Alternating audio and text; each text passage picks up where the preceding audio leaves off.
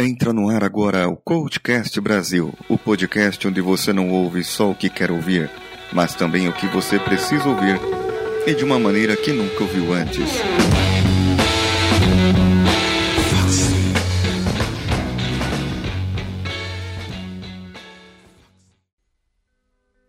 Olá mais uma vez. Estamos aqui juntos. Vou fazer uma série de comentários e minha posição sobre o que chamamos de dimensões de bem-estar, que são físico, emocional, social, intelectual, espiritual, ambiental e profissional.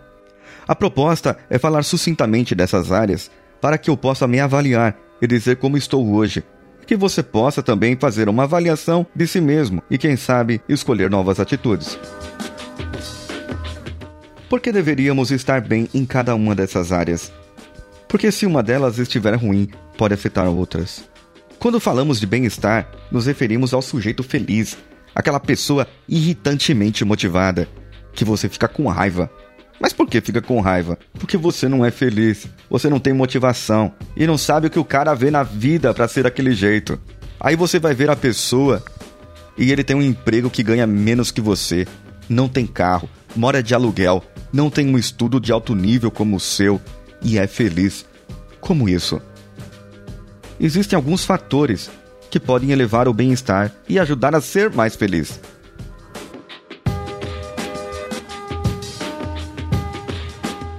Dentre esses fatores, eu posso destacar um, que é a resiliência.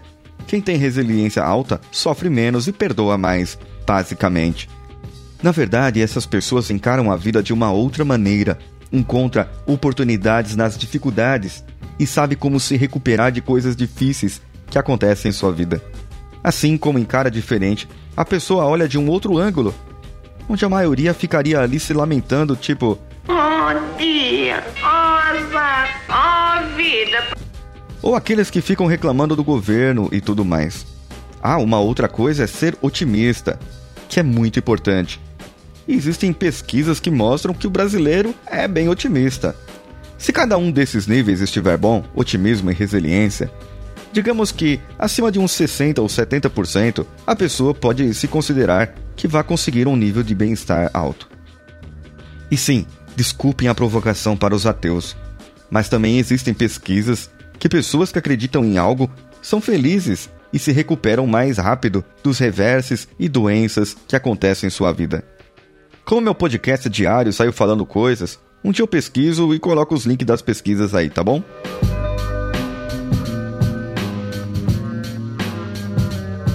Mas como dizia, em cada âmbito do bem-estar em nossa vida, devemos ser otimistas e ter resiliência em tudo em nossa vida.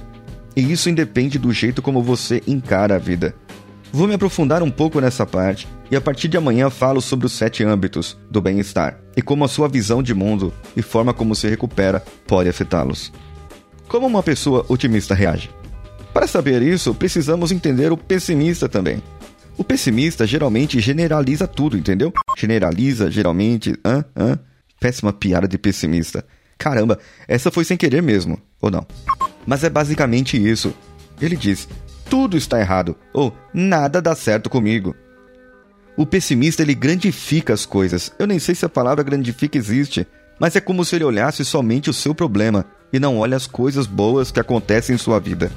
O pessimista deixa as coisas eternas, permanentes, quando diz que nada dá certo, dando a entender que nunca sairá daquela situação, além de deixar tudo num âmbito global, generalizando. A outra coisa que o pessimista faz é se culpar demais pelo que acontece e até de uma forma pejorativa às vezes. Não quero dizer que a pessoa vá tirar suas responsabilidades e começar a culpar os outros, porque isso também é errado. Mas digo que podemos nos martirizar demais e atrair emoções negativas, quando há outros fatores que podem ser os culpados reais pelo insucesso ou fracasso, que não só você ou o pessimista. Já o otimista diz: Isto não está dando certo comigo hoje. Não consegui o que eu queria agora, mas nada me impede de conseguir amanhã, querendo ser específico com o problema e dizendo que ele é temporário.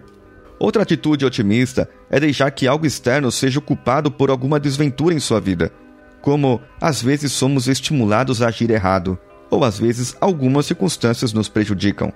Um outro exemplo do pessimista é aquele que diz: aquela pessoa não vai com a minha cara.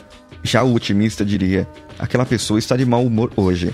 Um pessimista pode estragar boas atitudes de pessoas e levar a baixa autoestima dos outros, pois, como são pessimistas, não acreditam que certas coisas funcionem.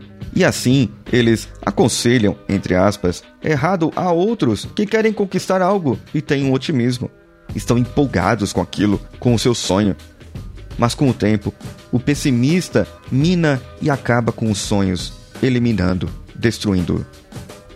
Sabe quando você inicia uma dieta, um regime, uma mudança, um projeto, algo assim, e comenta com uma pessoa com as atitudes pessimistas? Essa pessoa irá lhe dizer: dietas nunca dão certo, eu não consegui, você também não vai conseguir. Já o otimista pode dizer: cuidado quando sair ou for viajar, porque as dietas podem sair dos trilhos quando você está fora de casa. Ou seja, seu autocontrole e compromisso terá que ser maior, porém eu tenho certeza que você irá conseguir.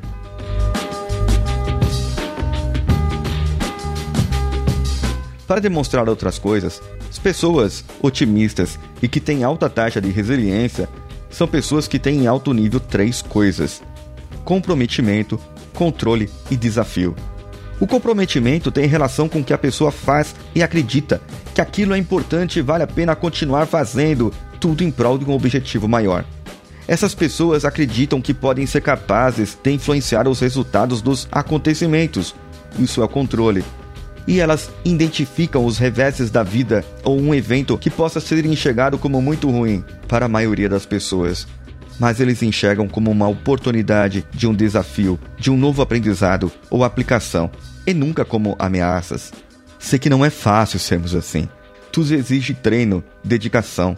Existem pessoas que são assim naturalmente, já outras precisam treinar e muito praticando atitudes otimistas. E você, se permite mudar? Se permite começar a enxergar a vida com outros olhos?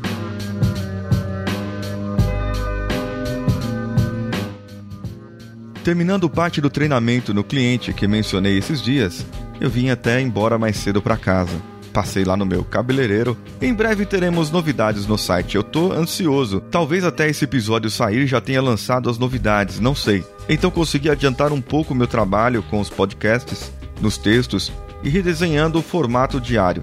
Mas hoje, infelizmente, não pude atender clientes de coach, porque alguns cancelaram. E você? Quer falar comigo, contar como foi o seu exercício de gratidão? Mande seu comentário, a sua opinião, para o e-mail contato@coachcast.com.br ou mantenha contato através do twitter.com/coachcastbr. Curta nossa página, nossa fanpage no facebook.com barra coachcastbr. Também estamos no instagram.com barra coachcastbr. Se você gostou do nosso podcast, faça uma avaliação de 5 estrelinhas lá no iTunes. Esse foi o Coachcast Vida do Coach, dia 27, com Paulinho Siqueira. Edição de áudio, José Augusto. Espero que ele esteja melhor. E as artes no site são de Danilo Pastor.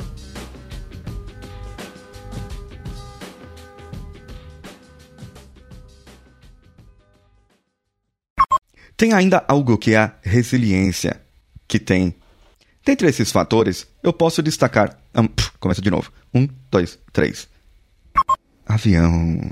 De novo. Avião. Ah, ah, ah, ah, avião. Ah, ah, ah, avião. Por quê? Por quê?